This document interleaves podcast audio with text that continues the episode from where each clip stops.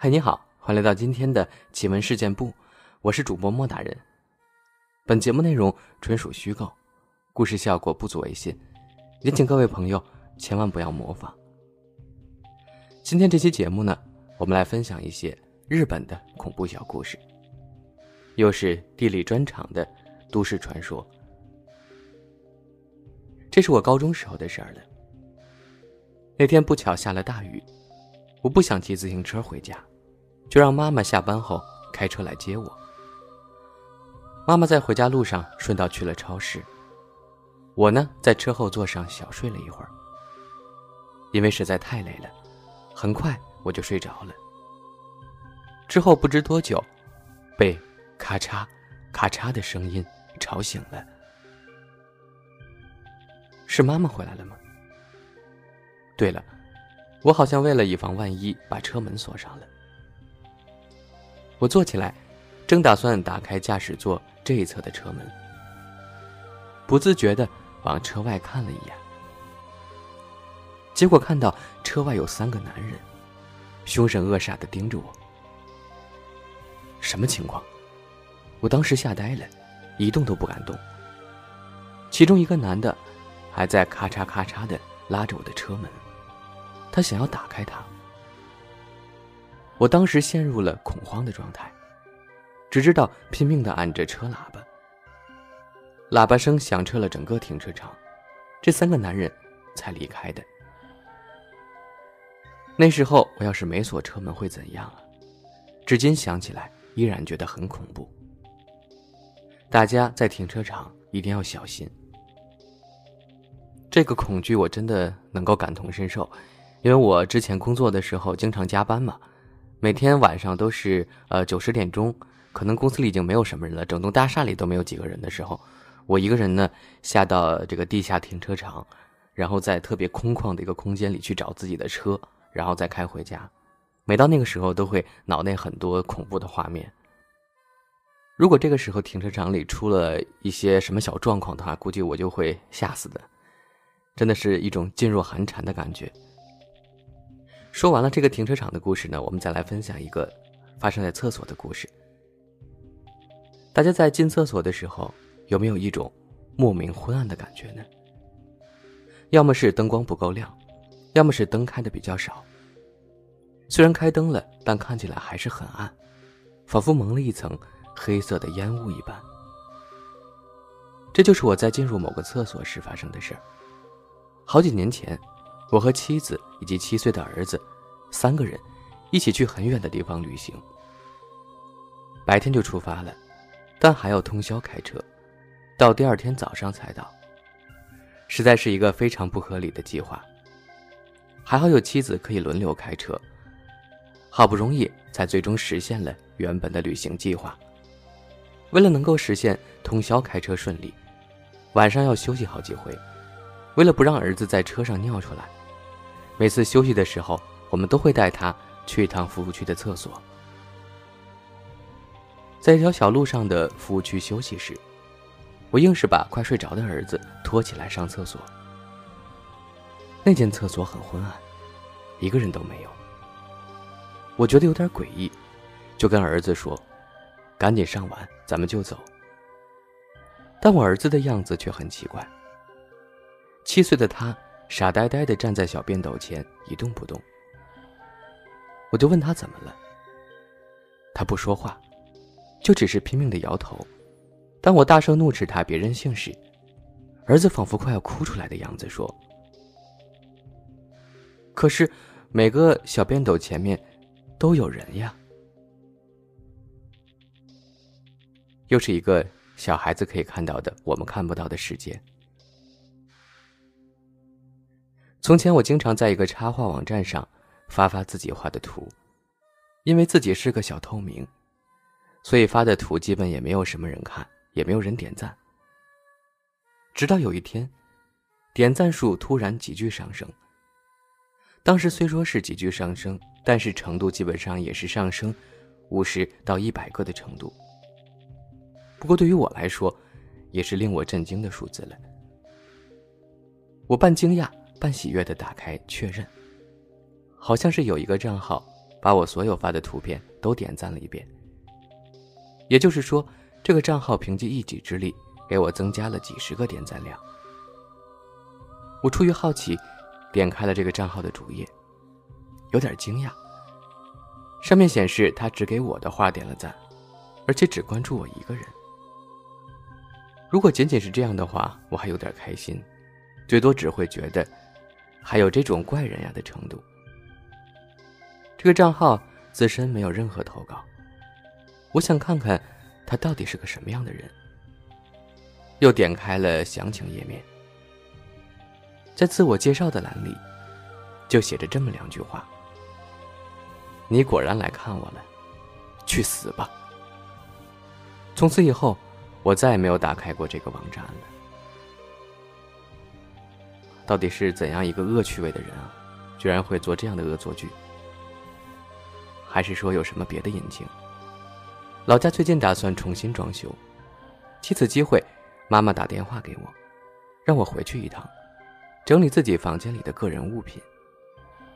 把不要的东西一次性的清理干净。最近工作私事一大堆的我，都没顾得上回家。好不容易找了个周末，终于回去了一趟。跟父母汇报情况，吃过中饭之后，我回到了二楼自己的房间。房间的陈设跟我五年前搬出去时几乎一样，看得出来经常打扫，整理得很干净。我整理了衣柜和书架。要动手清理书桌时，不知不觉的已经到了黄昏时分。天色慢慢黑了，打开书桌的抽屉，里面塞满了纸笔呀，还有各种文具啊什么的，看来都是不要的东西。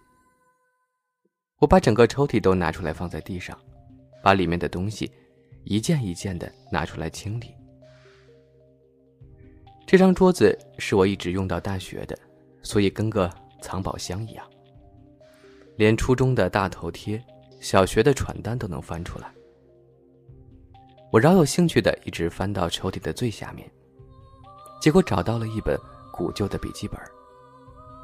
那是印着扶桑花照片，那是印着扶桑花照片作为封面的一本学习笔记。看到这本笔记本的瞬间，往日的记忆一下子涌入脑海。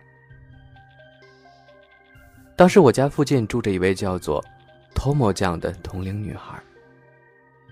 从幼儿园到小学，我们一直都在一起玩。而这个本子，就是我们当时写的交换日记。日本女孩好像真的很流行写交换日记，就是 A 和 B 两个人分享同一个本子，这周你来写，下周给我，我来写，互相交换彼此的生活，这样。这个本子要么在 A 手里，要么在 B 手里，这样轮换。天哪！我怎么会把 Tom 这样的事情忘得一干二净了？明明当时那么要好的呀！我拿起这个本子，直奔父母所在的一楼。妈，我家附近是不是以前有个叫做 Tom 这样的女孩子？听我这么说，我妈用很奇怪的眼神看着我。只回答了一句：“嗯，是有的呀。”他还住在附近吗？这时我妈皱起了眉，回答道：“你忘了吗？我们小学三年级还是四年级时，托木匠就失踪了呀。他们全家不是都搬走了吗？”我惊呆了，仿佛接上了刚才的回忆，断断续续的记忆又涌入脑海。是呀。小学四年级的暑假前夕，我在放学回家的路上，把交换日记给了头目酱，还跟他说了明天见。而这就是我最后一次看到他的样子。第二天，明明在学校听老师说了偷木匠没回家的消息，我还不敢相信，还告诉老师昨天刚刚和他一起回家的事儿。回忆不断变得鲜明，我却感受到了异样。我确实在托木匠失踪的那天，亲手把交换日记交还给了他。当然，这是将近二十年前的事儿了，我记错了也说不定。但回忆里，我把日记交给他的时候的蝉鸣声，他的笑容，以及挥手告别、说明天见时候的样子，都在我的脑海中鲜明的复苏了。那段记忆实在是恢复的太过清晰。我下意识的又看了一眼手中的笔记本。如果这段记忆没有骗人的话，那为什么现在这本日记会在我的手里？我明明给他了。我拼命的翻动着本子，直到翻到了最后一页。那上面用红色的墨水重重的写着一排大字：“你也快到这里来吧。”妈呀，这个故事读完，我真的头皮都炸了。这里是哪里呢？难道是人故去的那个世界吗？因为工作关系，打算换房的我，在中介的介绍之下，对一套正在出租中的一户建一见钟情。在日本，一户建就是别墅。这套房子虽然外观看起来有些老了，但内部被彻底翻新过。还有一个小小的庭院，交通很方便，关键是租金还不高。随着孩子们渐渐长大，现在住的公寓已经显得有点不够住了。对正在研究要不要换一户建的我来说，这真的是一个很理想的房子。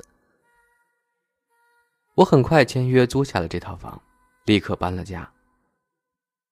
搬过来之后看了房子内部，却有一种奇怪的感觉。不仅仅是我，妻子、孩子也都有这样的感受。这座房子里似乎到处都充满了难以形容的浑浊气息。今天是阴天，而且我们刚搬过来也累了，先休息，等明天再好好收拾吧。我这么说，就和全家人一起休息了。到了第二天，全家人一起收拾整理了房间之后。我打算打扫一下庭院。院子里种着楠木和榉树，落叶堆满了庭院的一角。在和邻居家接壤的砖墙前，仿佛是有什么人把落叶集中在一起，距离地面堆了几堆，上面插着什么东西。我走近一看，是花盆的碎片，有手掌般大小，上面呢浅浅写着字和画。浅的就像一擦就会消失，字也很幼稚，仿佛是小孩子的笔记。从右边开始，瓦片上画着鱼，下面写着“金鱼”。接着是蝴蝶的画，写着“蝴蝶”。猫的画下面写着“喵”，然后在最左边的瓦片上画了一个人脸，下面写着“妈妈”。我有一种不舒服的预感，把写着“金鱼”的瓦片拿了出来。